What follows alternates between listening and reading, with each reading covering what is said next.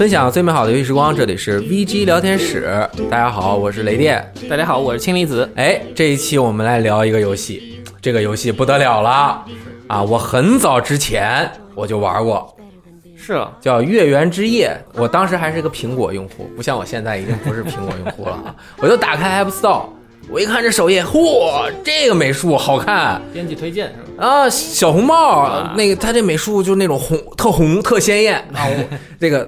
大线条的，就是很有有点卡通，有点奇幻的风格。对对对。嚯！然后我一看，只要一块钱，简直不要钱，我就叭我就点了就买。我正好我也是一个卡牌游戏玩家啊，我就玩了之后，我当时我就介推荐我说大力玩一下这个。大力，我操，好玩！大力也买一个。对，然后我们就把 DLC 都买了。但是呢，后来我换了安卓，我 DLC 就没有了。那再买啊？那我我都买过，我就很着急啊。然后我就开始联系，我就找，哎，结果没想到啊，这叫命运中的殊途同归。不小心，我们就遇到了《月圆之夜》的制作团队啊。然后今天我们就把《月圆之夜》的。创始人、制作人小木匠请来了我们演播室，和我们一起来聊聊这款游戏。哎，太高兴了！你好，小木匠，可以跟大家打个招呼。Hello，大家好，我是《月圆之夜》的制作人小木匠。哎，小木匠这位同学啊，戴着一个黑框眼镜，年纪轻轻 啊，这个年轻有为，事业有成。这个 想不到是同龄人啊！啊，今天就夸这么多，啊 就夸这么多。这游戏其实，在那个移动平台还是挺火的。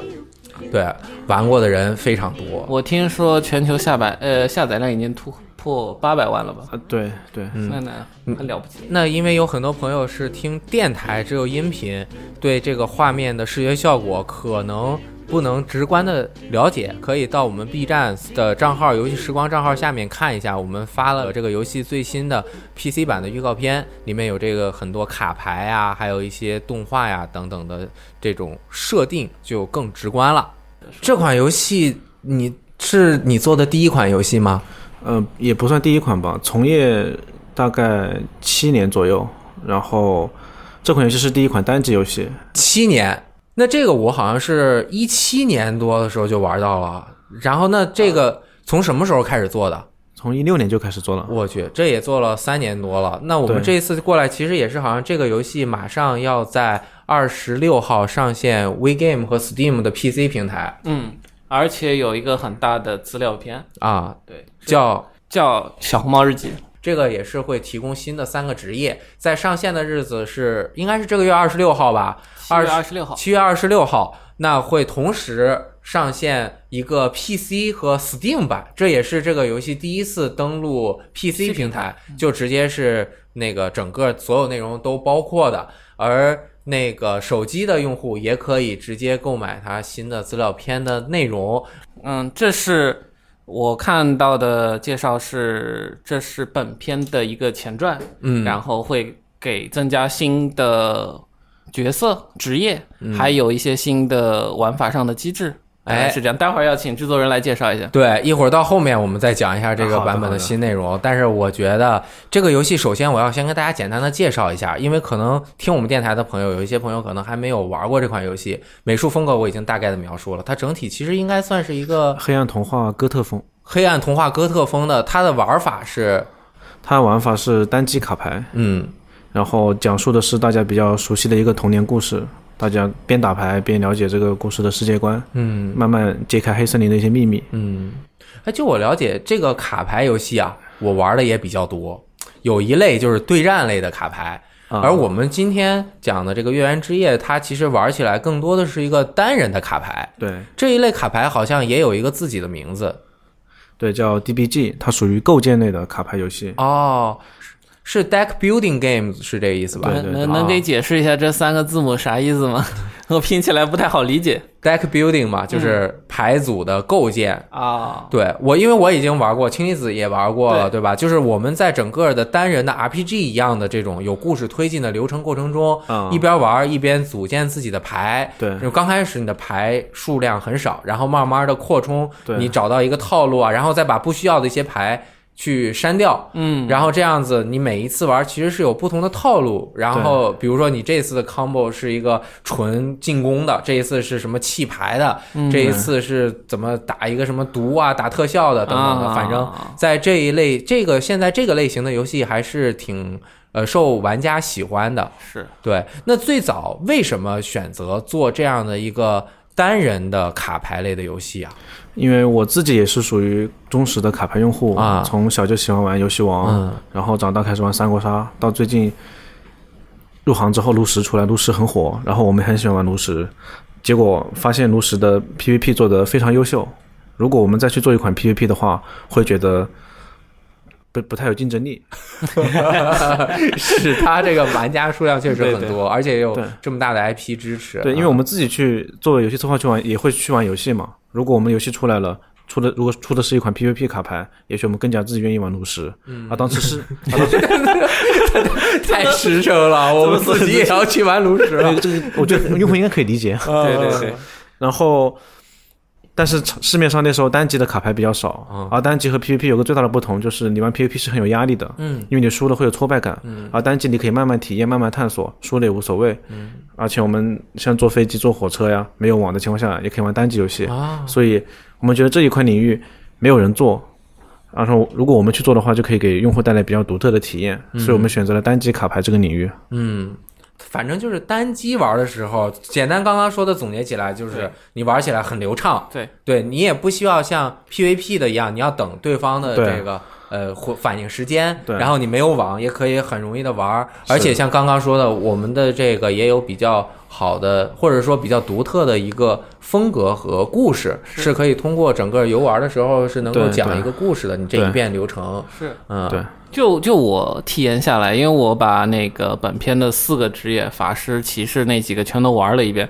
那我玩的时候就感觉是在玩一个 RPG，但是它又比一般的 RPG 要节奏的快。对那就就我的感觉是它有点像 roguelike 那种，它的节奏是你一遍的流程是很快就能打过去，而且你每一遍打，就算用同样的角色，因为它有随机性，也会不一样。对，对对，是我们希望玩家每次重玩的时候会有更加新鲜的体验，所以每个职业设计了四到六个流派，这样它重新开的话，由于随机性不同，所以我们给它推送的选择不同，那玩家的选择路线不同，最后的卡组也不同。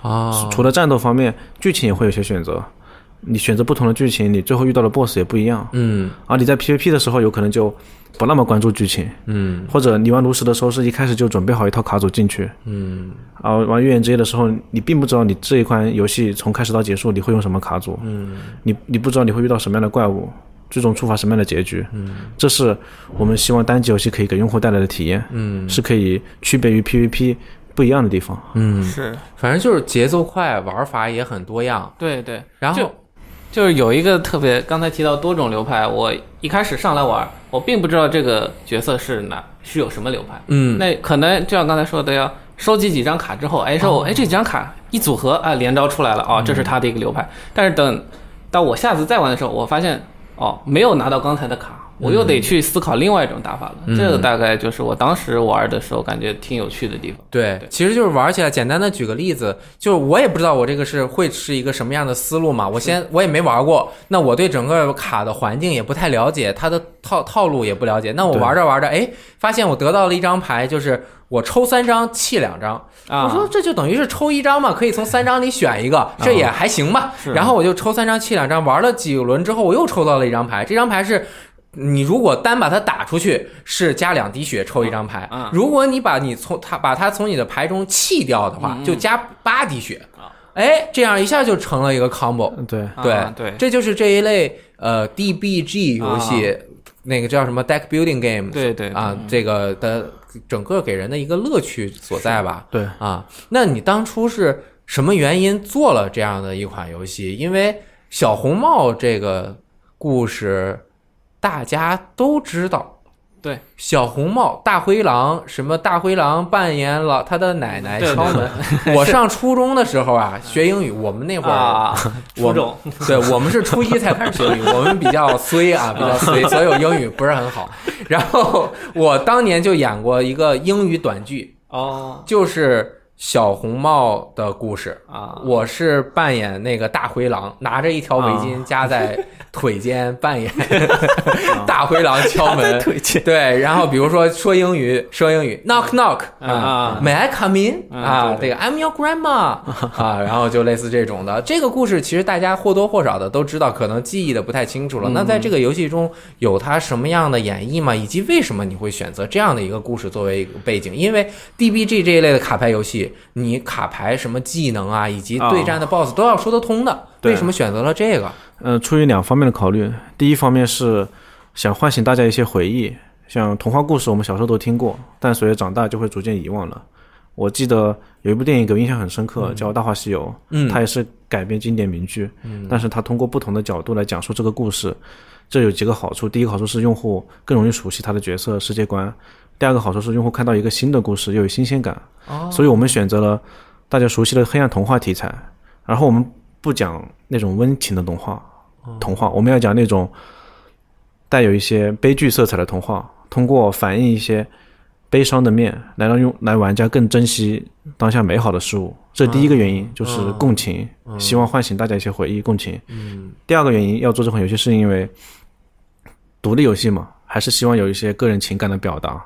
啊我自己，你自己是小红帽我不是我自己是游戏里面的一个角色，叫小木匠。哦，所以你的 ID 也是小木小木匠匠。对的，啊小木匠它代表着男生在十四岁到十六岁期间情窦初开的时候，会当他喜欢一个女生，他会比较害羞，缺乏勇气。嗯，比如说我之前在初中的时候喜欢一个女生，但是由于我的学习成绩没有他好，所以我会有一些自卑，这种压抑着的情窦初开的感觉就一直压抑到毕业，直到毕业这这份心意没有说出口。而《月圆之夜》里面的小木匠，他因为自己的身份是狼人，所以呃会不会涉及到剧透啊、？不会的，不会的，没关系的，就大概讲一下嘛。哦，就小木匠他的身份是狼人，所以他暗恋小红帽，但他不敢把自己的身份说出来，他怕小红帽排斥他，毕竟不是同一个种族。哦，如果回去就是可能你们上学的时候分数是保密的，这都能对上。就是你的那个同学他可能不知道你学习不好。就他需要一个害羞或者说阻碍他勇气的一个理由嘛。哦，嗯，对，小我的身份是成绩没他好，所以我会相对害羞一些，而小木匠会，小木匠会因为他的身份、他的种族原因会有一些害羞，哦，然后这中间就会诞生一个悲剧，什么悲剧呢？月圆之夜，小红帽的外婆失踪了，然后，哦。然后小红帽为了寻找她唯一的亲人，她必须独自一人前往黑森林。黑月圆之夜嘛，黑森林的怪物都变异了，嗯，大家都不敢去黑森林，但是小红帽没办法，他救他的亲人，而小木匠呢，他为了保护小红帽，也去了黑森林，但是由于种种误会，比如说猎人会跟你说你的外婆是被狼人抓走了，比如说森林里的怪物会告诉你狼人不是好人，他会经常怎么怎么样怎么怎么样，嗯，所以小红帽会误会是小木匠，是小木匠抓走了他的外婆，所以这中间就有个悲剧，所以小所以小木匠在被小红帽最终误会之前，这句话都没有说出口。哦，通过这个故事，也是我目前看到用户的留言有蛮多对这个故事都挺有感触的，甚至有用户就是说这个小木匠很像他自己。嗯，这时候我就我就会觉得我的情感传递到了，就希望大家在自己年轻的时候，如果喜欢什么事或者喜欢什么人，都鼓起勇气去追求，是不要留下遗憾。是，嗯。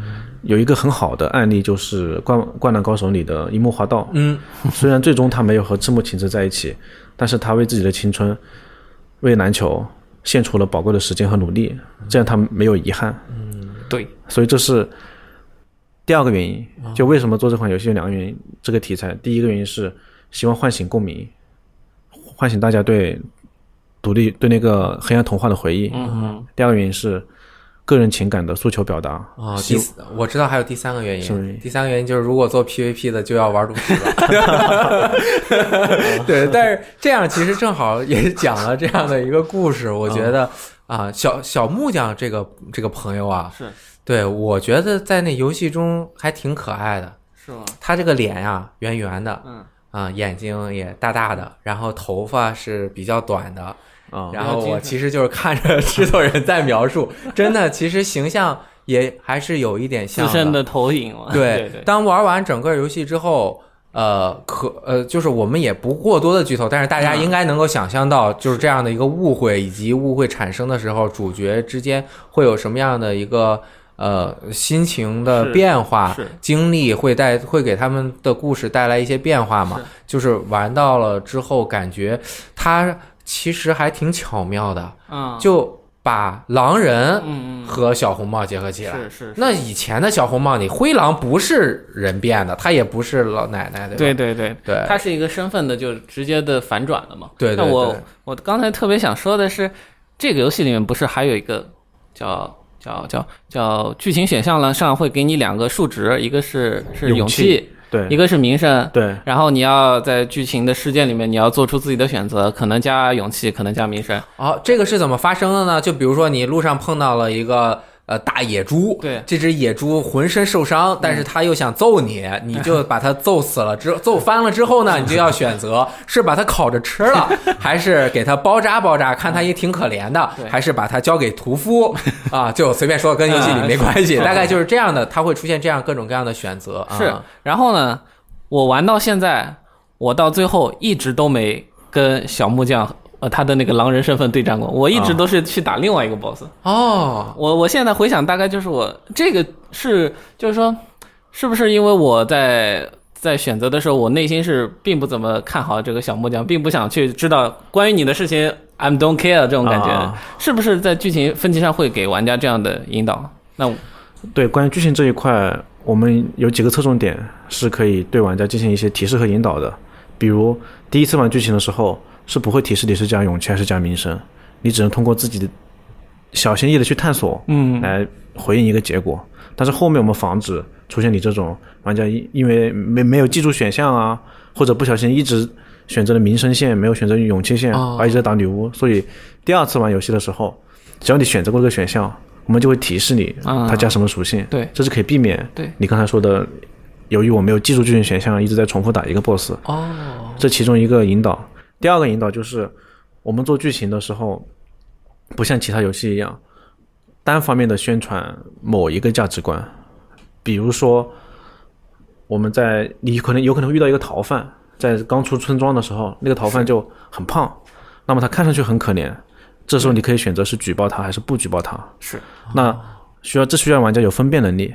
对，这比我那个野猪的例子好多了。这个好懂一点。对那个，因为我们我这里就稍微剧透一下，嗯那个逃犯我们会把他画的特别可怜，身上有补丁，然后眼神比较无辜。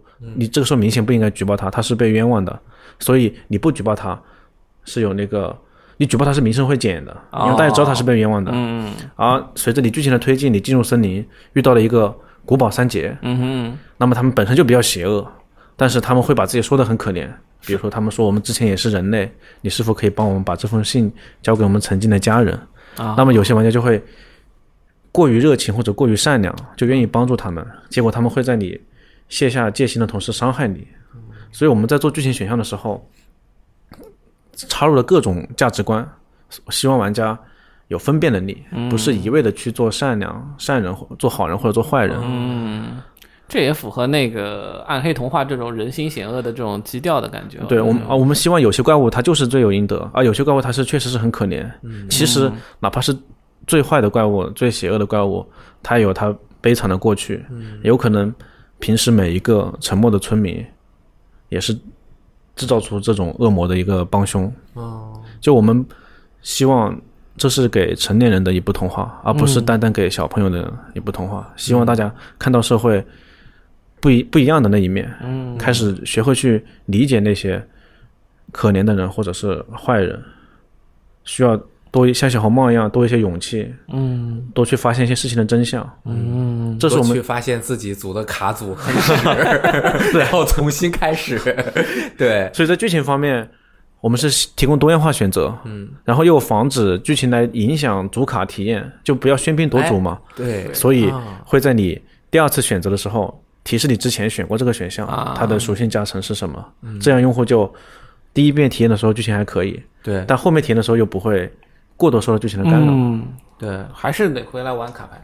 对，其实这个讲的故事啊，它整个一个背景的体现，在这一类卡牌游戏中能够表现的很好，是需要很多的思考的。嗯因为我们在玩的时候，更多的还是关注在，哎，我这张卡能打五点，对对吧？我这张卡打三点，我这是一个行动卡，它要消费我的行动力，我怎么能够保持我有比较充足的行动力，在每回合能够使用这些卡牌？而在呃游玩的过程中，怎么讲述这个故事？它其实是我个人游玩的时候感觉，就除了刚刚的选择之外，嗯整体的这种美术氛围啊，然后通过视觉来给你传递各种各样的信息，其实也是挺重要的。嗯，对，对，这里可以分享一个增强剧情体验的办法，就是台词和配音非常重要。嗯，就是用户其实没那么有耐心去看文字描述，特别是一大段一大段，啊但是你的配音是饱含情感色彩的，是很容易吸引他的注意的。啊，像不仅仅是月圆之夜，我举点其他有限例子，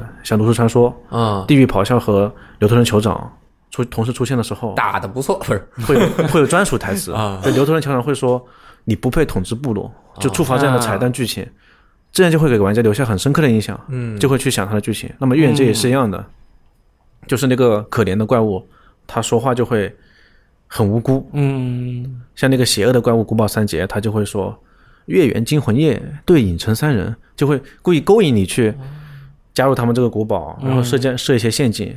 所以台词也是丰富剧情的一个很好的办法。还有一个非常好的案例就是三国杀的台词，大家都已经非常熟悉了。所以我认为，想要把剧情做好，选择好的配音，然后设计形象特色比较鲜明的台词，是一个非常至关重要的。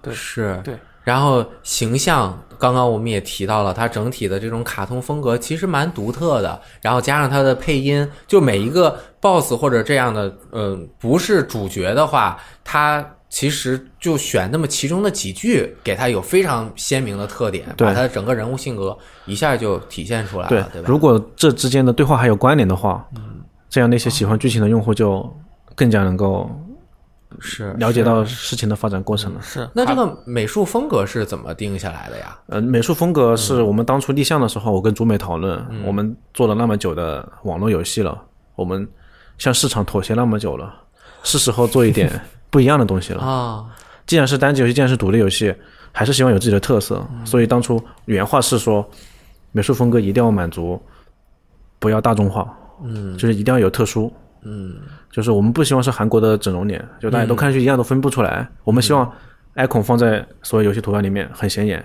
希望游戏截图不要像网游一样，啪啪啪几个字，然后插几个例会在那里，我们就把游戏截图弄出来。嗯。至于它整体风格为什么会偏哥特偏黑暗，我们也参考了一些市面上比较受欢迎的电影和游戏，比如说主要是有特色的，比如说饥荒，嗯，比如说黑暗童话有那个僵尸新娘，还有鬼妈妈，就带一点异域风格，但是讲述的又是一个很善良、很有爱的故事。对，因为它这个画风是同时存在可爱幼稚的这种感觉，又有那种黑暗邪恶的部分。当很多时候这两个结合在一起的时候，就会产生比较奇妙的化学反应啊。最早我们做的风格过于压抑，哦，就非常的黑暗，非常的恐怖。然后我们自己玩的时候玩久了，感觉有点受不了，就把它增加了很多明亮色。比如说最早的灯，最早的我们设计的村庄都是比较黑暗的，连光都没有，啊，只有月亮和星星，对。只有那个动物晚上的那个很恐怖的眼睛。啊，然后小红帽一个人提着南瓜灯嗯。在黑森林中探险，是非常恐怖的。哦，有一部电影叫《恐怖放放学路上》，一听我就不要看。一 一部一部海外的电影，就是你在探索的过程中，那个地下突然伸出一只手啊，啊。或者那个树突然动起来啊，张开嘴巴，就最早营造的氛围是这种偏非常非常黑暗的，嗯，但是我们自己看久了很难受，所以就开始给村庄里面加一些温暖的灯光啊，是。呃，路桥上的路灯也加上了呀，最后再把角色变得相对卡通一点，缓解大家的恐惧感。嗯。我们发现这样用户更容易接受，是。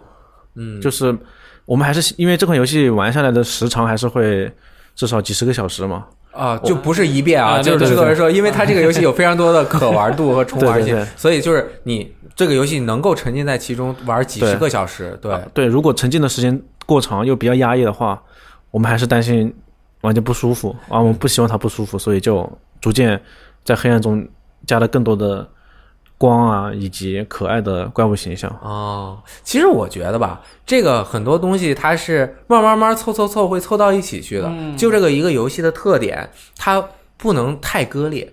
是就举个例子，刚刚说的，就是因为那个《月圆之夜》，其实作为一个单机，它首先其实是出在移动端嘛，马上要上 WeGame 和 Steam。那它本身在移动的时候就要碎片化玩是，那你就要更流畅，节奏更快，卡嘟嘟嘟就出，狂出不止，整个又是竖屏，然后你的这个 UI 又要非常的清新，你不能我我排着队或者我在外面，你给我来一个特别沉重的，对吧？但是它这个是一个整体的，所以你们就考虑在各种方面去把它整体的配套性更好一点，同时还要能表达出自己想要表达的主题。而举一个相相对来说极端的例子，就是极黑地牢，哦，那他就是我对怎么怎么压抑怎么弄，是是是我我我弄死你！我我我不仅我要把那个系统难度要坑坑，不是坑你，就是黑你，对吧？把你这个压抑到不 行，然后画面也要压抑到不行。这人绝望的时候占满屏幕，然后抱头痛哭，对吧？就是整体的，它这个整体的氛围是比较统一的。是有它主题的一个方向的东西。对，对，那我们正好聊完了它的这个画面，我觉得可以进入本期节目的真正主题了。对，也是我作为一个哎万智牌玩者 啊，这个卡牌游戏爱好者 啊，虽然水平比较差，这个比较喜欢聊的就是这个卡牌游戏的机制，因为我觉得。就是外不是外面啊，就是它这一个游戏的整体，它的主题啊什么的，是很能够很好的丰富和扩充一个玩家他在游玩的时候的情感以及对这个游戏的喜爱程度。嗯，但最其实最核心，呃，让大家去能够长期的、长时间的去体验游玩，并且觉得这游戏哎真的好的，还是每个游戏自己它在游玩方面的一个属性。嗯，那其实作为一个 DBG，刚刚我们也在开头的时候大概讲了一下，就是这个组牌类的单人游戏，那呃发展的历史我不。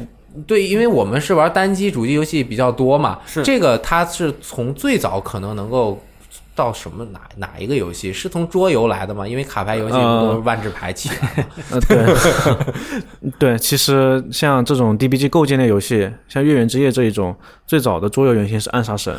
Ascension 我玩过这个游戏，虽然我没有玩过实体版，我在 iOS 我已经不是 iOS 用户。了，在手机上面玩过，它就是有一个统一的卡组，然后两个人对战，但是他是对战的，对，对。战的啊。他之所以现在玩人少，是因为有炉石。啊，就是他有一个卡组，然后你可以添加各种资料片嘛，啊。然后两个人对战去抽牌啊，然后看谁先把自己的那个荣誉点数打完，对，然后就就通关了。然后你的这个整个拉拉拿过来的牌哦也是你的牌组，你慢慢的会抽。哦，对，嗯，那这个是最早的，对，除了那个暗杀神，后来有有一个设计师叫 Peter，他又以暗杀神为灵感设计了 Dream Quest。哦，嗯，然后除了 Dream Quest，后面还有卡牌冒险者啊，以及杀戮尖塔啊等等这一系列的 DBG 游戏出现。嗯。然后我们最近，我们之前是玩过暗杀神，也玩过 Dream Quest，、啊然后觉得可以吸取他们的灵感，做出更适合目前手机用户难度啊、故事啊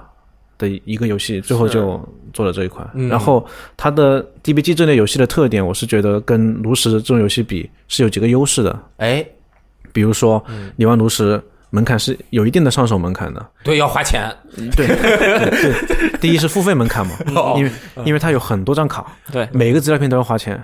我每次网易网易爸爸不要不要揍我们啊，反正每次炉石更新的时候，我钱包都很心疼。然后，比我们万智牌好好多了，好一些。然后呢，他除了有这么多卡需要花钱之外，他每次组卡的门槛也很高。就每次我一开始我要想好组三十张卡带入游戏，包括游戏王也是一样的，游戏王的卡非常非常多，非常非常庞杂，所以组卡是有压力的。而我而我交给一个用户的时候，他一开始就要理解这么多，也是有门槛的。对哈，因为你一般那个里面卡一般不不管是三十四十还是六十张，它你要从整个环境中取，是，除非你玩限制赛，这个取的就算你玩限制赛，你也先要了解整个环境的一个对对。牌谱，是是，这对于一个新手入门确实是个很大的障碍。对，而 DBG 这类游戏，你不管是玩暗杀神，还是玩 Dream Quest，、还是玩月圆之夜，还是玩杀戮尖塔，啊，它刚开始推送你的卡就不会那么多，比如说你是哦。三选一啊、四选一啊，是是是，就你的认知过程是会比较缓和的，嗯，然后呢，它的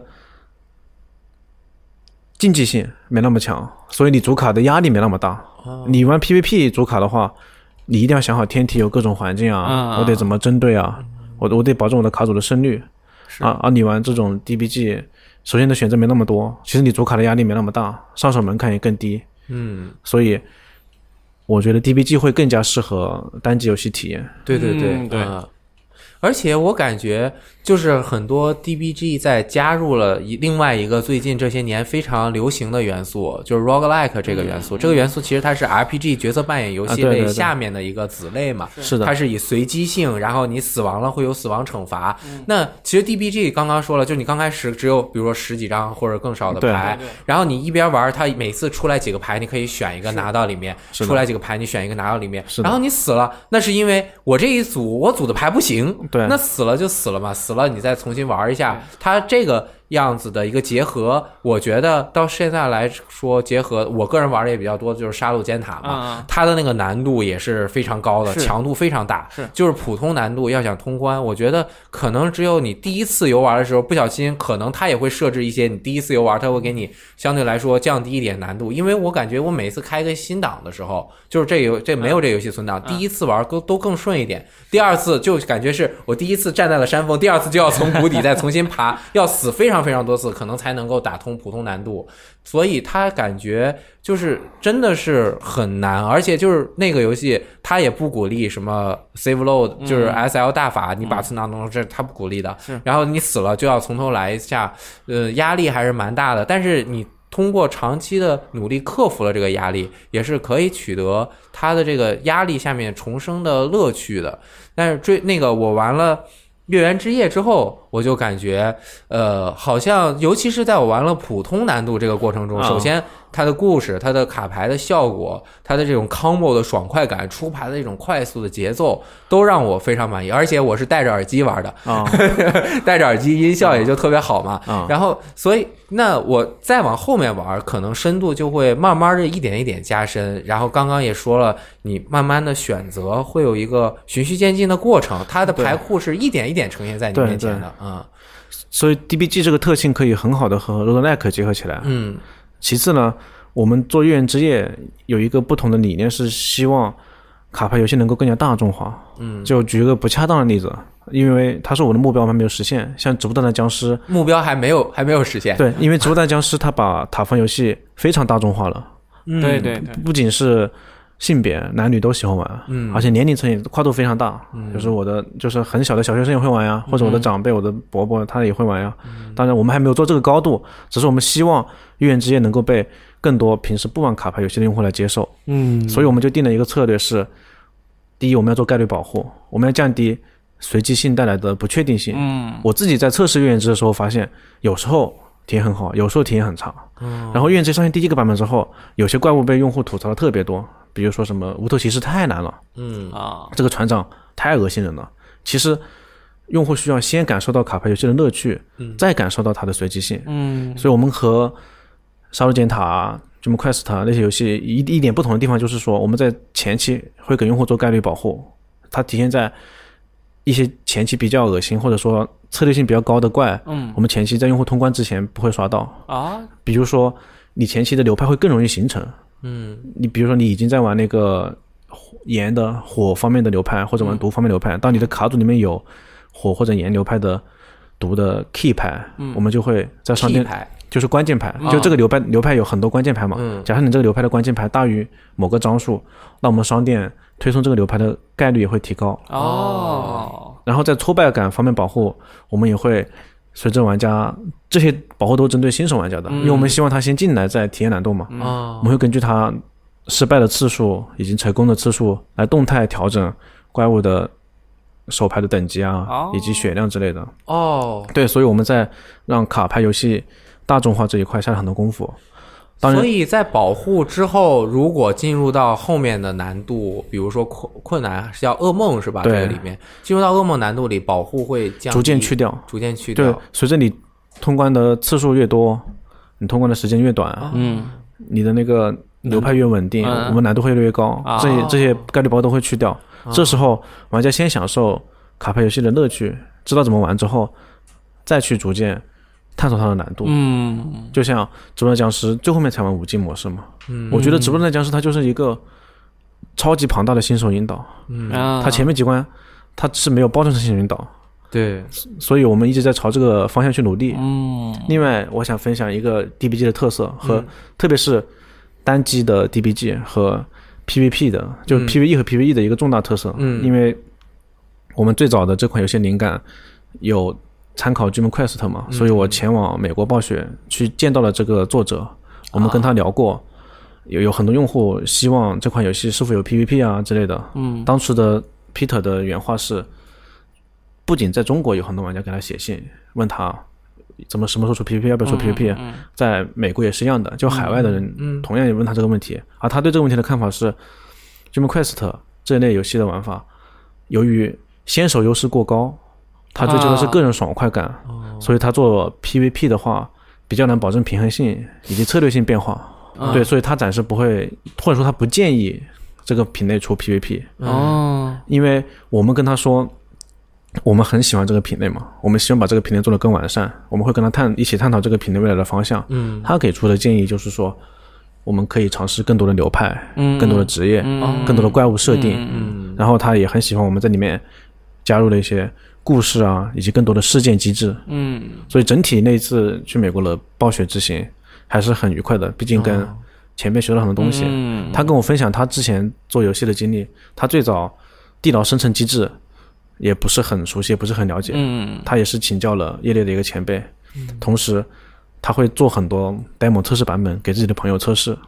通过跟他交流，我们自己在开发过程中也也尝试应用了这些方式。是比如说我们做月圆之夜的时候，每周会发一个测试版，嗯然后就发给我们的程序、美术、策划。嗯嗯周五发完这个包，周六周日测试，嗯每人都来吐槽、写反馈。哦，无偿加班，周末周末做测试，然后游戏就慢慢的、慢慢的越改越好嘛。嗯嗯嗯所以这是我觉得这是这一类游戏从 PVE 和 PVP 上不同的地方，嗯以及 DBG 可以和 roguelike 很好的进行一个结合。嗯这不仅仅是通过我们慢慢一点点改好，嗯。同时还要看用户后台的每个职业的通关率是、每个流派的使用率，哦。以及去找前辈美国的那个 Peter Werner 去请教经验。嗯。所以《月影之夜》，我认为它的最终的形态其实是大家一个共同努力的结果。啊。它不像在像我们之前做游戏就自己封闭啊开发很久，我认为，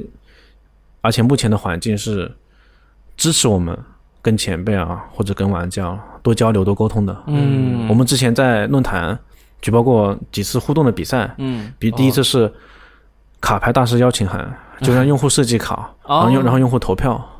首先，这个卡用户投票多，我们会选出不同的奖项嘛，最受欢迎的或者思路最清晰的。嗯那么如果我们确实要采用到游戏里的话，会在那卡上面附上用户的名字，哦这样用户也会很有成就感。嗯这其中一个，还有一个就是怪物投诉。就让大家举报 哪些怪物设计的不合理，或者说新鲜感不够，嗯数值不平衡等等，哦我们也优化过。另外还尝试过举办过同人征文，就是让用户让玩家参与设计设计这个黑森林怪物，我发现效果都还不错。因为有很多喜欢你的人，他想为这个世界做出一点贡献，嗯那么我们应该开放这个接口。嗯，所以大家现在玩预言机的时候，通关一个怪物可以看到怪物的背景故事嘛。哎对，啊右下角，如果你发现某个人的名字，他有可能就是某个玩家写的，哦，这都开放原啊，对是这样，可以，甚至某张卡牌是他设计的，点开卡牌收藏的时候也可以看到。哦，你们这工作量不小呀，要和很多这么多玩家去进行沟通。嗯，这种社区的维护，我觉得对于一个游戏它的发展其实是挺重要的。是对，嗯但这个其实我是觉得出于一点吧，第一点是用户他需要一个渠道来说出自己想说的，同时开发者也需要去听到用户想说的，嗯，是然后再整合意见，最后做出适合当下的选择。对，嗯否则，有可能你做出游戏就只有自己喜欢，没有玩家喜欢，叫兼听则明嘛。嗯那我问一个尖锐一点的问题。好，呀，哎，那个 roguelike 的元素加入进去，那死了就得从头玩儿。但是你们这个好像在这方面稍微的进行了一些调整，就是死了之后是可以从这个任务继续接关玩儿的。啊，对，像 Dream Quest 呀或者杀戮尖塔呀，嗯，他们都有一些设定。首先，他们不主不鼓励主动 SL，对对对，他们都是，比如说 Dream Quest 你得主动杀进程，啊而，这种这不是正常操作嘛？对对而我们是有正常的继续游戏按钮的，嗯这是第一个。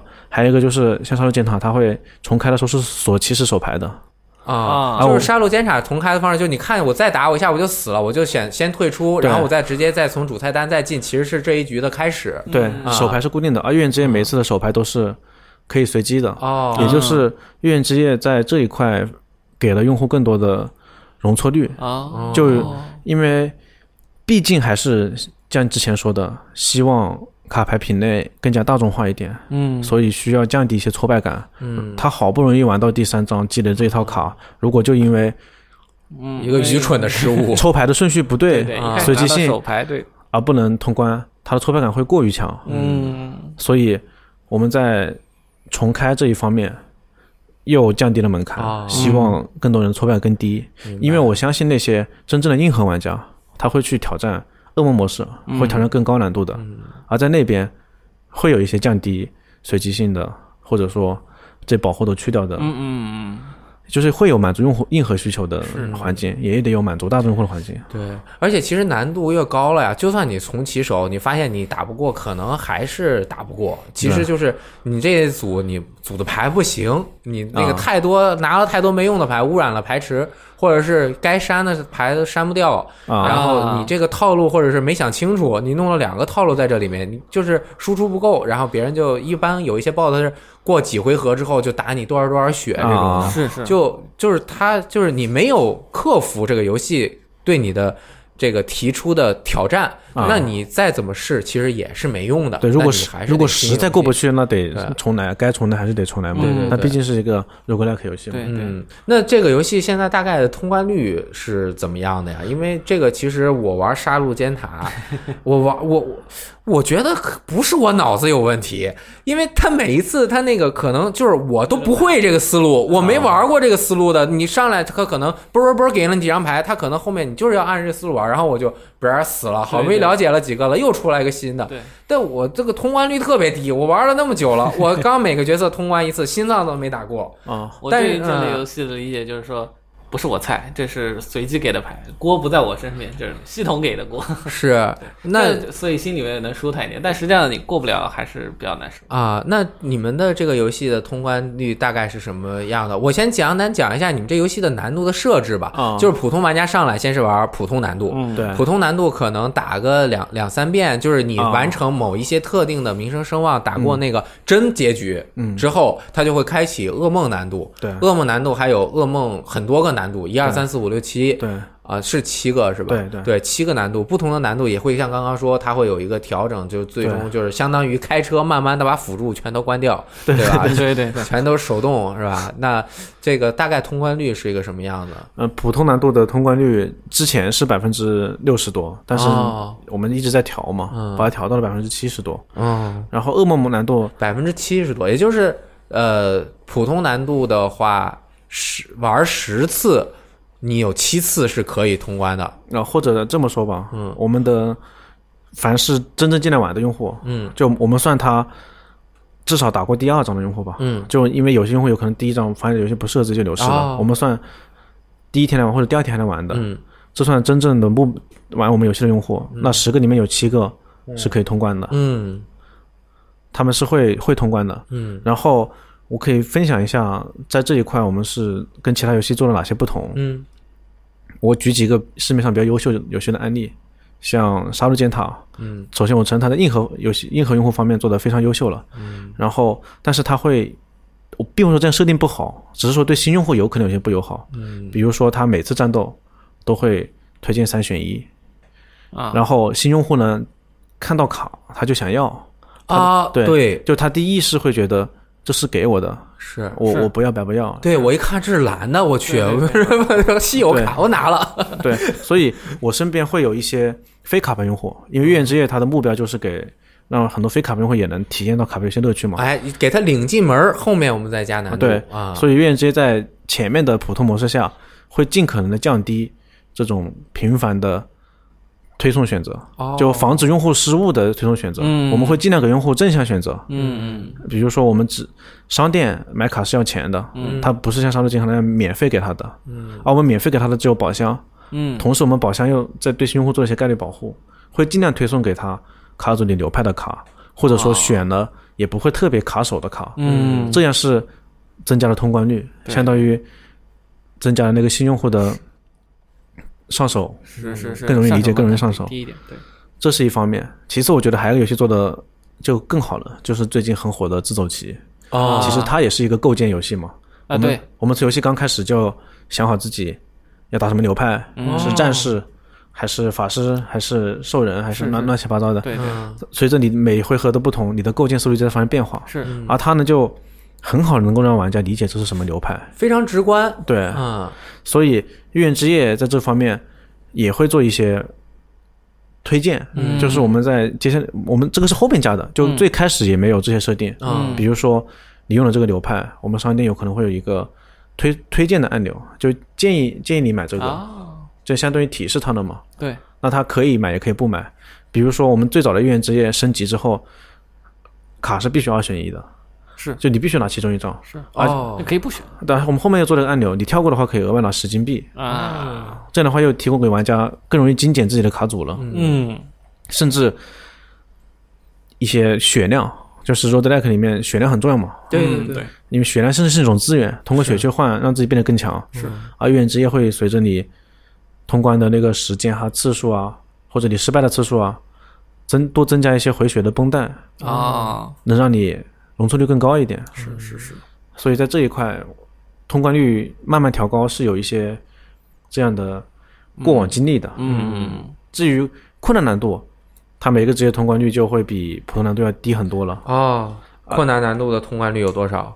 将近只有百分之四十左右。哦，那也就是说，比如说有一个人，嗯，我玩了十次，可能他就是通关率是在百分之四十到四十左右。对，就通关而且越往上肯定会越低嘛。我我刚刚说难度是噩梦七的难度，哦，对。所以就是。呃，从百分之刚刚说到百分之七十开始，到噩梦七，就是每每提升一个难度，可能它的通关率就会下降一啊，对。些。，而且这里面还有一个原因，就是我觉得不是所有用户都去追求必须打通噩梦七的。那倒是，对，就像我身边有很多玩杀戮尖塔的，有可能我和我朋友身边个别朋友杀戮尖塔都爬完了十六层，嗯，那他最近更新到二十二十多层，对，二十。那我身边还有个很极端的朋友，他连二十多层打通了，我去，这我是很佩服他的。不用睡觉了，也不用上班。我啊。打到了十六层，我打到十六层已经是觉得不行了，啊，因为你要做游戏啊。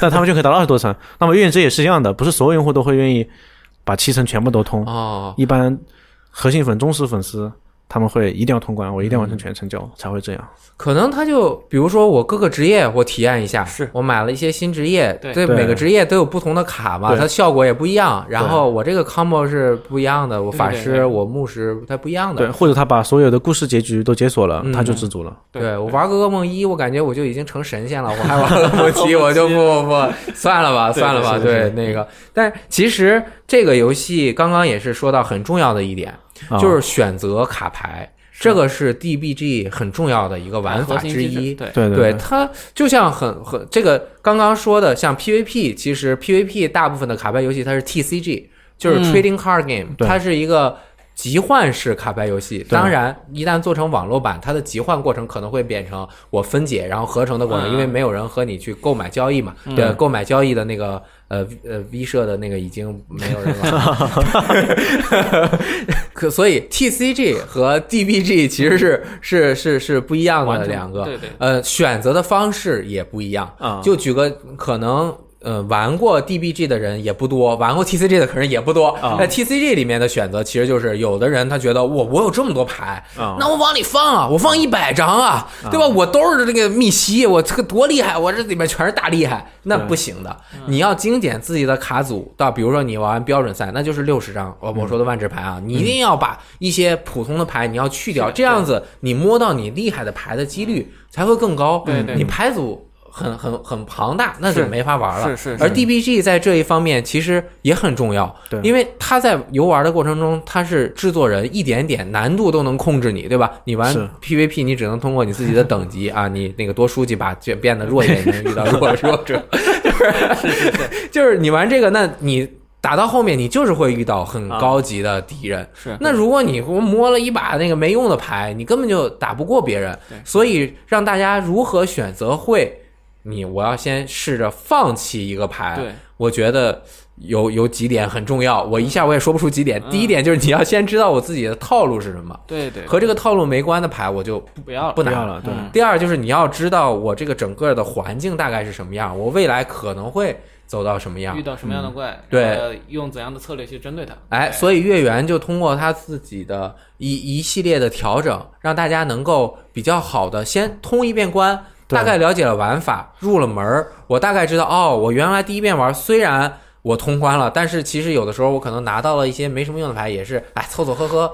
我也就我也就过了，但是其实难度慢慢的提高过程中，他会一点点的认识到，哦，我怎么能够精简这个部分？嗯对我可以总结成一句话吧，嗯，哎呦，太好了就就月圆之夜希望玩家可以安逸的打牌，啊！顺便听一个故事。是。啊。他强调是这样体验，嗯，而我之前玩炉石的心态不是这样的，那不是，对，玩炉石心态是我要组一套很牛逼的卡组，啊，去不断的挑战天梯更高的等级，是。这个两个体验是完全不一样的，嗯。而且并没，我觉得并没有谁好谁坏之分，嗯，就像我喜欢动作片，同时我也可以看喜剧片嘛，它只是品类不一样嘛。那这个有一个喜剧动作，说着玩，说着玩，对，这个很重要。其实那刚刚也是说到，除了你单一职业进入游戏之后的选择，就是刚刚也说拓展这个游戏的玩法，以及刚刚说为什么这个游戏能玩这么长时间，小时嘛，那也是因为它有各种各样的职业可以选择。是对，那不同的职业在拓展游戏的玩法上面也是这样的一个呃 DBG 的一个很好的特点，对吧？对我们针对月圆之夜做了不同的职业，嗯。骑士或者药剂师，嗯或者游侠，嗯，他们就会比以我以骑士为例吧，嗯。他会收集很多武器，对，他会通过你的攻击牌跟武器的联动来产生一个流派搭配的效果。是。而魔术师呢，他会布布置类似于游戏王一样布置很多陷阱牌，嗯。去反制玩家，哦。甚至他有一张魔术牌是可以无限打出的，就是、啊就一般的卡打出之后就进入墓地了、嗯或者消失的嘛。嗯魔术师他有张牌叫做专门针对魔术师的 key 牌，他打出之后他会回到手牌，嗯，但是它的费用会增加，哦所以你需要不断的来减减费或者回魔，啊来产生一个 combo。对就是除了卡牌策略方面，不同职业有不同的玩法。我们在后面更新的时候还尝试加入过一个不一样的地方，就是之前的不同职业都是小小红帽，嗯比如说骑士小红帽啊，嗯，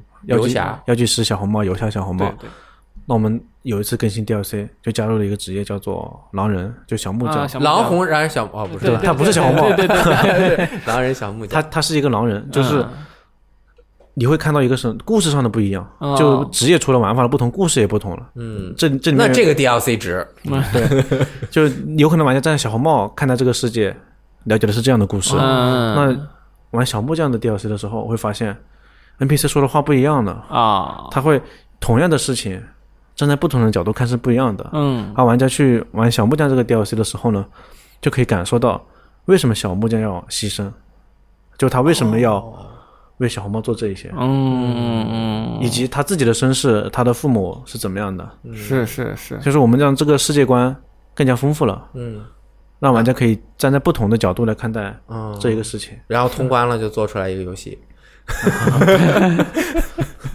所以，DBG 这类游戏除了职业不同带来的玩策略上的拓展，我们在故事上也会进行拓展。嗯那其实包括从选择性到拓展性，包括各种角色，它其实是为了提高游戏的重玩度。是是是，对，对其实这个游戏本身的价格，我认为不是很高。那那那那你 开始本体就一块钱，你后面一个 DLC 才几块钱，嘛？其实原本后面还是以呃，好像是六块钱。对我们每次更新 DLC 就只出了六一个职业也就六块钱，一个职业六块钱。对这样的初衷是希望更多人来体验吧。嗯，然后好像第一个现在的版本应该是就是本体，它是四个职业，就是你买了之后就可以玩四个职业，对剩下的三个职业就是每一个六块钱可以解锁，包括药剂师、对狼人和魔术魔术师吗？对，啊，和魔术师，对吧？啊，我这个业务不够精通，三个。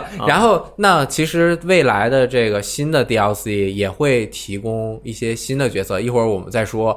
就是提供了各种各样的角色，它就你每一次玩它的。呃，刚刚说了，combo 也不一样，但嗯重玩度就很高。它通关一次普通难度应该一两个两个小时，一个多小时。通关一嗯、嗯这样吧，我可以阐述一下这个定价的初衷和目标，嗯嗯以及玩家花了这个钱之后的感受。你这是不是商业机密？呃不算不算不算，就是 太坦诚了，就喜欢这样的。比如说市面上有很多独立游戏，像埃希啊、苏州城堡，嗯他们都非常优秀，嗯在 Steam 上卖了很多份，在手机上也卖了很多份。然后他们的售卖方式是属于直接卖二十八嗯或者卖三十多，买断用户用户买了就畅玩。嗯而我们现在是，我们安卓版是免费的，嗯。也就是你直接就可以玩，嗯。而且你是有四个职业的完整体验的。嗯。嗯。就首先我们针对这种买断制的游戏，我们没有付费门槛，嗯。是直接可以体验的，嗯。而且前四个职业是可以体验完整剧情的，嗯。他们是完全独立的。嗯。那么在针对很多网游，他们的内购会很多，比如说对。三十啊、六四八呀、一二八呀，各种十连抽。我们我们跟这个网游比呢又不一样，我们就内购是变成买断制的，而且每个职业只卖六块钱，对嗯所以我们希望跟买断制游戏比降低门槛，哦，跟内购游戏比，我们还要降低门槛。嗯我们那你们活得还好吗？目前维持生存吧，还是可以维持生存的，还是可以继续做下去的。嗯这样的心态是什么呢？我们希望是抱着做电影的心态来做游戏。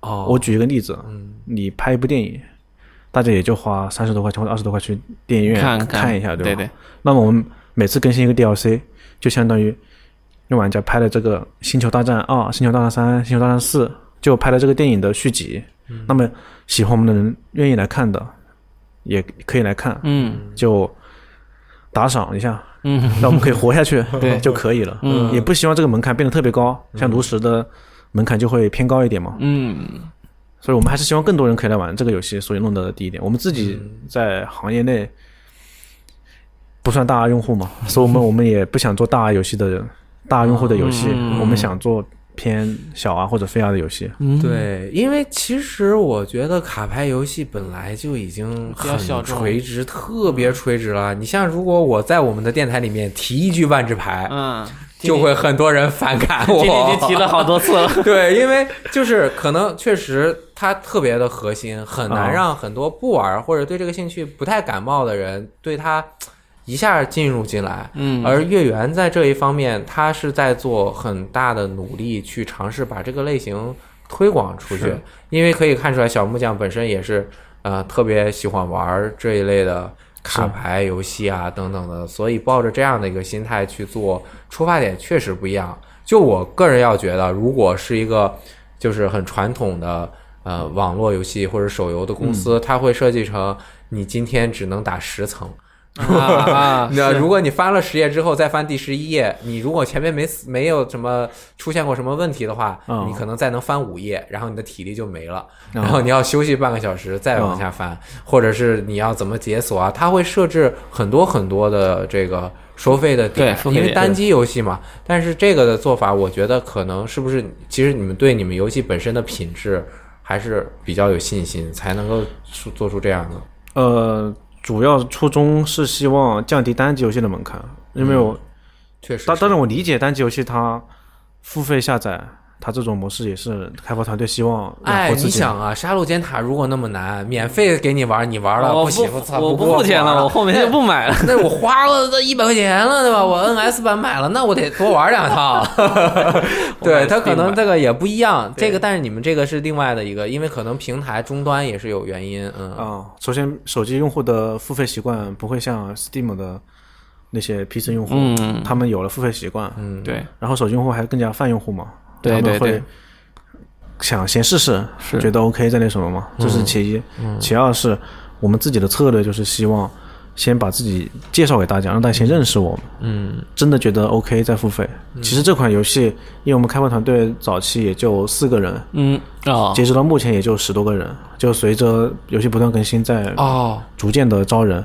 那早期因为人少嘛，所以成本控制的也还 OK。嗯就算真的销量不好卖不出去，也不会亏太多钱，可以承受吧？就是花这些钱实现一个梦想，还是可以承受的。嗯那么既然用户愿意支持我们，愿意希望我们继续更新下去，我们就会持续更新。嗯然后以每六块钱卖一个 DLC 的方式，正在逐渐回本中。嗯哼然后像这一次七月二十六号，我们会尝试嗯更新一个新版本。嗯这个新版本准备了五到六个月。嗯其实我对这个时间是没有概念的，哦只是我们把预告片放出来之后，嗯。用户在下面留言，他说我等了你五个月，你知道这五个月是怎么过来的吗？这样我们才有时间概念，哦。因为我们希望这个菜做好再上给用户嘛。嗯如果我没做好，提前上给他了，那肯定。这就很难挽回，就是大家对你的期待很难挽回。所以这次的更新，七月二十六号更新，我们准备的比较长的时间。内容也比较多。对我们推出了一个新模式，我们重置了三个角色，啊啊。对，那三个角色可以玩到全新的体验，然后故事也重写了，就是大家体验的是五年之前的小红帽和小木匠。全新的剧情了对哦，相当于是前传故事。对，大家可以知道小红帽和小木匠他们之前发生了什么，就小红帽就是小木匠为什么会喜欢小红帽。对对对，哦我就很奇怪，我一开始玩本片的时候，一上来就一出村的就一个小小木匠站你面前，你谁呀、我和你什么关系啊？就是这种感觉。对啊我，们我们希望这个 DLC 可以补全世界观，嗯然后我们推出了个新模式，嗯毕竟之前的模式已经七个职业了，嗯我担心玩家的新鲜感会逐渐的不足。嗯我们想尝试用一些新的规则、哦新的方式，来让玩家有一些新鲜感。是所以它在核心的机制上面也会有一定的变化，对吧？呃，会有一些变化。嗯然后我们在这个过程中也找过一些核心玩家测试，嗯大家的反馈还不错吧？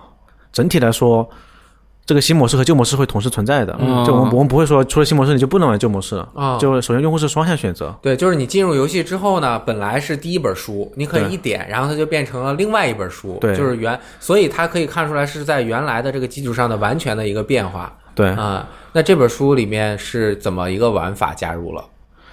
首先它是一个主题是一个古堡探险的主题，嗯，然后玩家不是不再是像之前一样的三选一，哦，而是一个逐渐探索古堡的过程。嗯，之前我们的场景只有三张，就是村庄啊、嗯森林啊、对对。墓地。嗯，这次我们古堡的场景非常丰富，哦，有实验室啊、厨房呀、地牢啊，各种。然后每个场景的，比如说我们之前的更新，每次更新是十多个怪物，嗯而这次我们更新了两到三倍的量，有哇二十到三十多个怪物。也就是玩家玩这个新模式，首先遇到事件的方式不一样了，我们还增加了二十多个新事件，嗯嗯遇到的事件也不一样了，嗯。怪物也不一样了，职业也不一样了。嗯，大家可以当做是一个一个前传，一个一个零零零点五的新游戏，大概。啊，其实就是月圆二。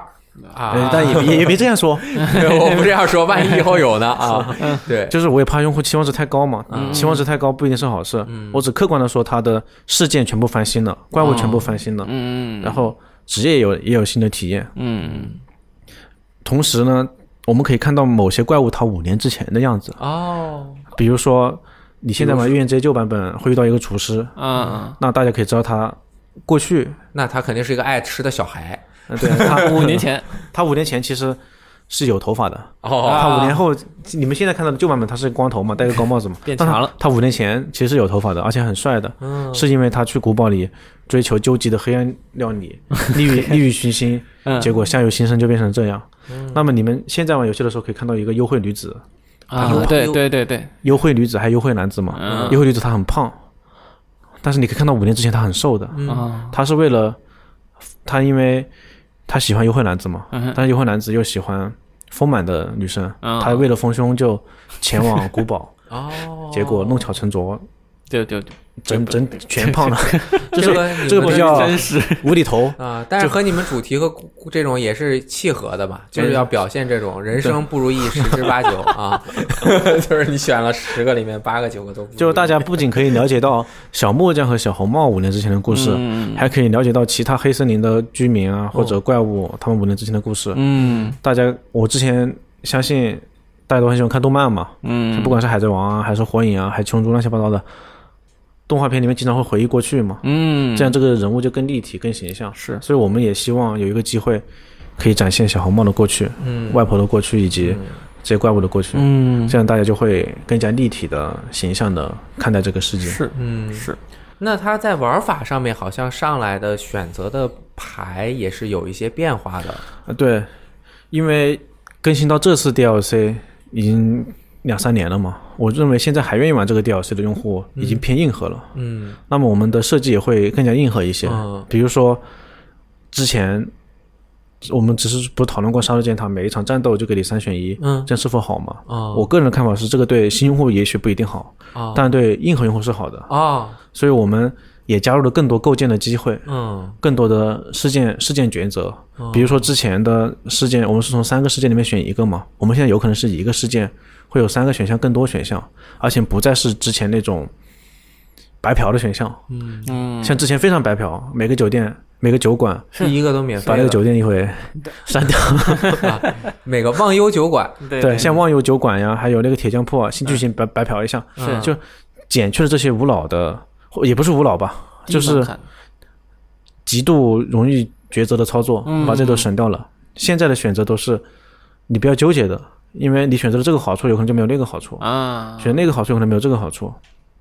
然后我们增加了删卡的门槛，嗯。这样就意味着你没有那么容易打出极简，是是。你就必须尝试用一些不那么好的牌，就类似于炉石的竞技场，嗯。它三个里面你必须选一个，嗯。这样就这种机制会鼓励玩家去创新一些比较小众的流派，嗯比如说之前玩家就只玩主流流派，嗯反正有望月酒馆，啪啪啪全删光，哦是是。但现在没有那么多酒馆了，而且有些觉觉得是必须做的，这样就会激励玩家去开发一些新的流派，嗯。产生一些新的体验。嗯嗯嗯。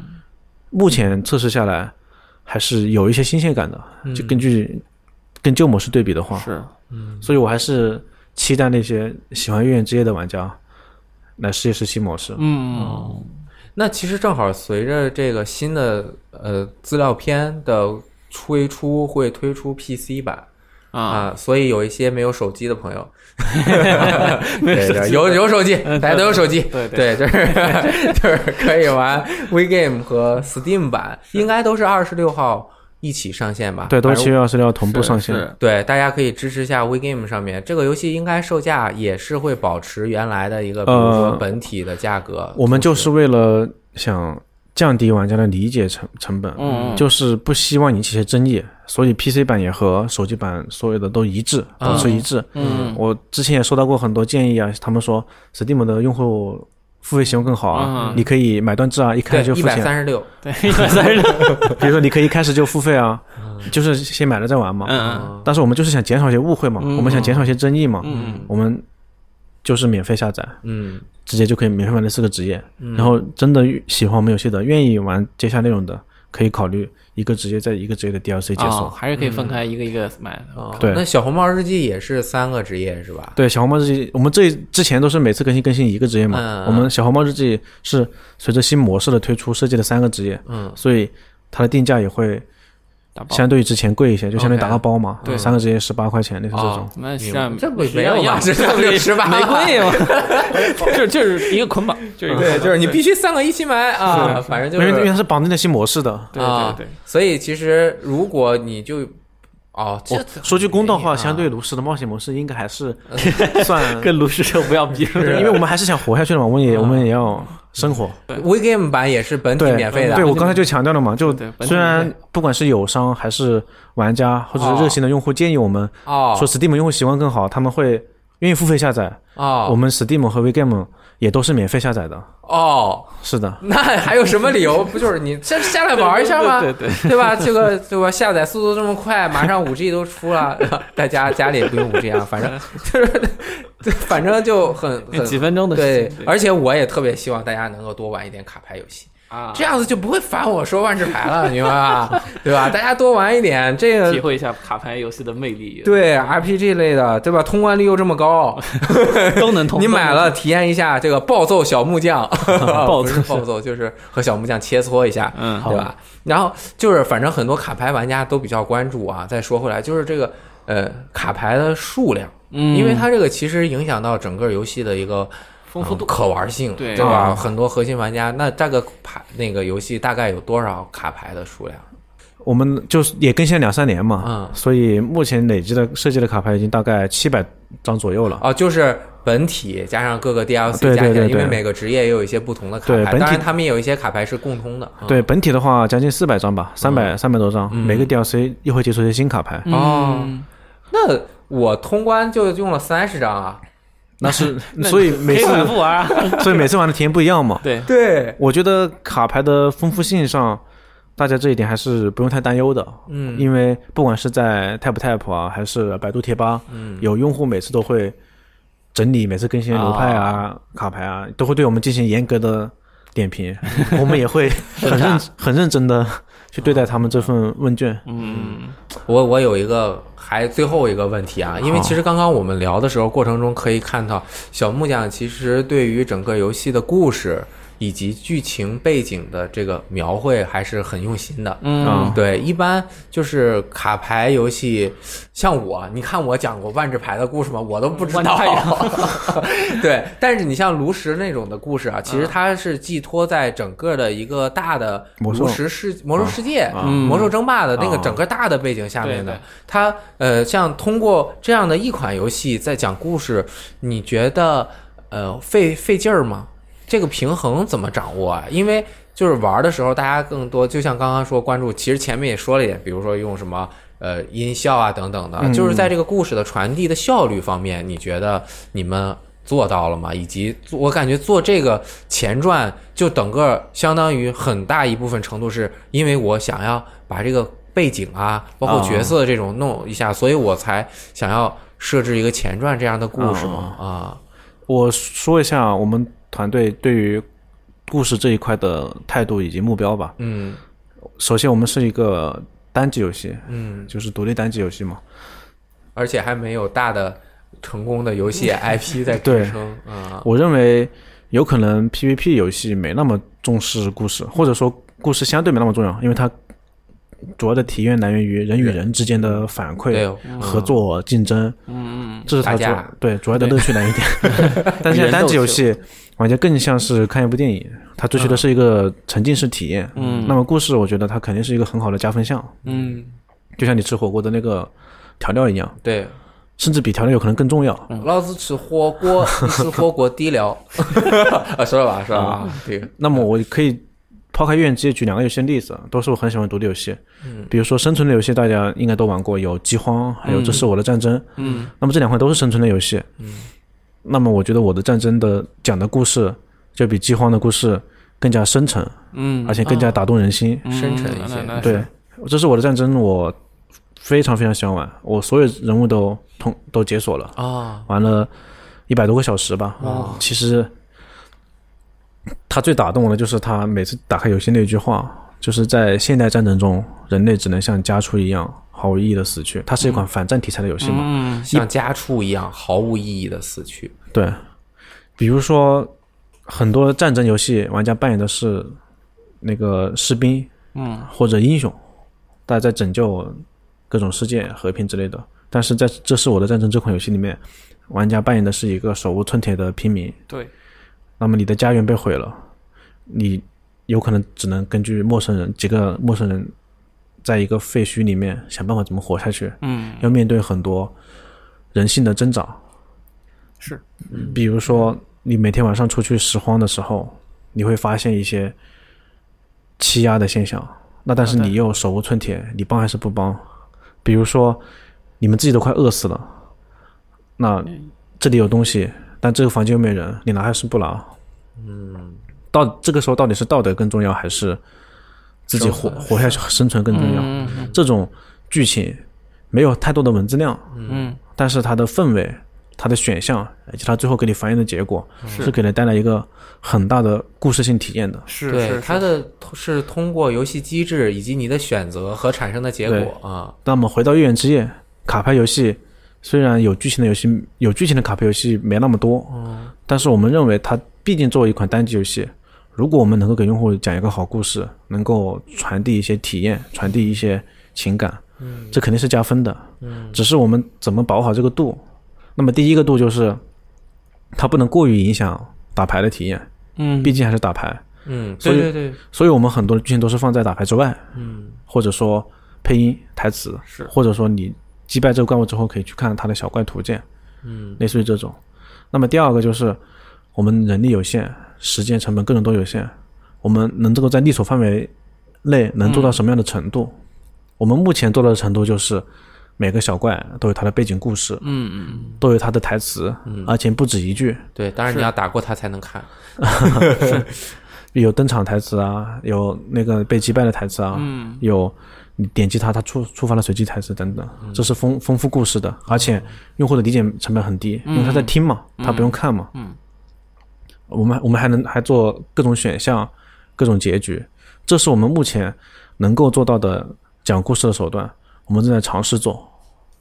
至于肯定没法像很多优秀的 RPG 一样把故事讲的那么好，然后因为游戏机制在这边的嘛，是是。对，而且我们在这一块也需要锻炼，需要提升，嗯需要不断的积累。嗯嗯毕竟这也是我们第一款单机游戏，嗯也是国内比较早做单机卡牌的团队了，嗯所以也犯了一些错误，同时也得到了一些玩家的包容。我们也希望在玩家的鼓励和包容下，一点一点成长。嗯，是挺不容易的啊。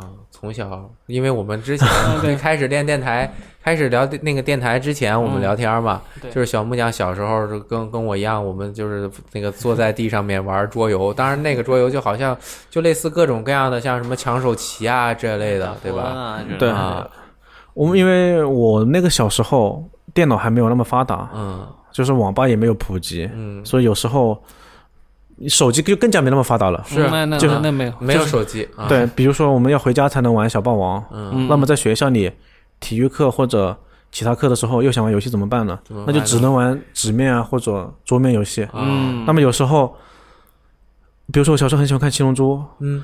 那我想玩《七龙珠》的桌游又买不到，嗯，最后就只能自己做了。啊自己做，对对对，所以我们啊。小时候尝试做过一些自己喜欢的主题的桌游。嗯。我现在还清清晰的记得之前做那个七龙珠桌游，嗯，是几岁啊？就是小学五年级的时哦候十十一岁，就是类似于大富翁那样的走格子，但是每走一圈就会举办一次第三、第五道会。大富翁的话，它是会收集金钱买房子，然后最后看谁先破产嘛。啊，。对对，但是我们不是收集金钱，啊，我们是收集各种各样的伙伴，哦。比如收集短笛啊、嗯嗯。贝吉塔啊，嗯还有那个腊八呀，各种超级赛人。那转这一圈过程中就是收人呃还有你会有金币嘛？啊，然后金币你会可以去回体力，嗯然后可以去买装备，装备可以强化主角的属性哦，其实就是一个养成的过程。对其其实也就是个构建的过程了，啊只是大家构建的是同一副卡组嘛。哇，可以，现在早早有伏笔，明白了，对，然后我们还类似做过宠物小精灵的，就神奇宝贝啊，嗯的作用。嗯。那个时候是我还记得是东南卫视嗯，在放宠物小精灵动画片，皮卡丘。对，就是你，哎，东南电视台是东电东南电视台，就福建东南电视台还是愿意放一些日漫的，放足球小将啊、嗯宠物小精灵。嗯。然后我们那个时候还设计过一个机制，就是我召唤这个宠物跟你这个宠物打，如果我胜利了，我就可以掷骰子，比如说挣到四四或者六，我就可以收复你的宠物。哦，对，挣到一和二，我的宠物就可以进化。哦这样我们啊，但初始我们就把自己的宠物分一下嘛，比如每人分、嗯分一堆，然后大家这样一起玩，其实其实还是很有意思的。就比如总共八十个宠物，四个人每个人分二十个嘛，嗯然后一起对战，还是挺有意思的，就挺挺怀念那段时光的。可以可以。挺好的，因为我们长大的时候，正好互联网行业起来了，游戏行业起来了。嗯。如果放在我们父母那一代，有可能我们就没这么幸运，嗯，就没有这么多选择。所以还是要感谢这个大环境给了我们这样的生存空间。嗯挺好的，对，就是反正做出来这个游戏《月圆之夜》，我觉得啊，现在喜欢的人还是蛮多的，就是因为是移动平台下载的数量挺多的，然后因为很多朋友我们没有手机嘛。所以我们就可以玩玩个 PC 版，到时候是吧？我我以为 PC 版也要也要卖六块钱、啊，不用不用，PC 版和手机一样都是免费下载，就是玩完前四个职业，嗯觉得 OK，愿意玩 DLC 再付费，不愿意玩也 OK。啊，所以那个，但是现在大家听到我们电台的时候还没有到二十六号啊，所以那个大家如果有手机的话，关注一下，可以下载一个。但是如果是平时喜欢用 PC 玩游戏的话，可以那个等二十六号那个上线了就可以玩了。是啊，对，然后这款游戏我觉得打动我的，最后再说一句啊，感觉说不完了，就是它出牌特别快，你知道吧？是是是，就是嘟嘟嘟嘟嘟狂出不止，就是爽到，然后那 BOSS 就是几回合，还有我看有一些成就是一回合打过打死什么什么 BOSS，对对。这就需要你对卡组有一些特别的理解。这我还见过一卡通关的，啊，啊完了，我感觉又打开了话匣子。这这个是没事啊，啊，这是 PVE 游戏的一个小小的优势吧，嗯。就它可以不用那么平衡，它可以更侧重用户的爽快感。嗯。我们会去玩，我们现在还在玩炉石嘛，嗯。炉石它的会发现它的 PVE 设计的卡就比 PVP 要更加那么的爽快，哦。嗯，就是数值更加的爆炸，哦。就就没有那么在意平衡性。嗯所以你玩月圆之夜的时候也会发现也有这个特点，嗯，就牌就唰唰唰唰唰对。这样打出去了，然后伤害啪啪啪各种爆。对呀，对对对。然后他就死了，啊对。那个，那就顺便提个意见建议，好的好的。意见还行，领导给下属才是意见，提个建议就是那个咱们出的快是吧？啊？那个 AI 不用看，但是敌人出牌也挺快的，啊。就刷刷刷，有的时候我看不清他出的是什么，是是。这个有计划改吗？就我我随便提一个，你听听哈。就比如说有一个就是呃暂暂停，就是我一点这个之后呢，它每出一张牌，我要点一下它才过去，啊然后我把这个选项关了呢，它就嘟嘟嘟嘟嘟很快的就出了。这样子可能是不是好？可以默认是关的，就是默认是它嘟嘟嘟嘟就很快的出，让我们看一下。对，有有蛮多种解决方案的嘛，嗯，比如说你去看它的出牌记录，啊，对，因为它整个上面还是有个出牌记录的。对，啊还有一种就是你可以加一个按钮，你可以啊点进去看对方上回出的牌。嗯啊啊！这不同游戏不同解决方案嘛，像对对对 Dream Quest 它就是有一个按钮，你可以看它上手出的牌。那也行。然后那个杀戮尖塔，它就做的也也挺非常优秀，我觉得一直就它是意图，啊，对对对，就你直接可以看到怪物下回合它要干什么而且非常简简洁，嗯。不像愿者有可能看很多卡嘛。它和杀戮尖塔很大的区别是，杀戮尖塔是打 BOSS，BOSS 它其实不是出牌，是它是要攻击。对但是这个里面是你的敌人，他也是大概有一个牌组，然后他会出牌的这样的一个玩法啊。对，嗯，所以就是每个游戏有自己不同的解决办法啊。我就是随便瞎提啊。没有没有没有。没有 如果听众对月圆之夜有什么好的建议或者看法，也欢迎去 tap tap 给我们留言，或者加 QQ 群。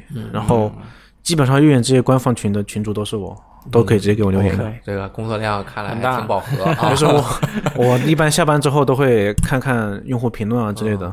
如果来得及的话，还是会回复的。啊，实在加班太晚来不及没回复，也希望见谅。太好了啊！也是年轻、精力旺盛啊。没有，好，也是希望这游戏的 PC 版上线能够顺顺利啊。对那个，嗯，那么我们这一期节目也是围绕着《月圆之夜》又聊了一下 DBG 类游戏的这样的一个玩法。啊，我发现这个小木匠老师啊，玩的非常多啊。有机会我们可以多多聊聊，比如说找一个啊，我们聊聊《暗杀神》这游戏，我特喜欢，我啊所有资料片都买都买了。就是后面也挺拓展的，然后我们一起来聊聊炉石啊，对吧？对提升提升我的炉石技巧。不聊万智牌吗？万智牌，呃，算了吧，对，就要挨揍了。好，那那个这期节目也就到此结束了，感谢小木匠的到来，谢谢游戏时光。啊，然后希望大家有机会的话可以玩玩这款游戏啊。嗯那我们说再见，拜拜拜拜 create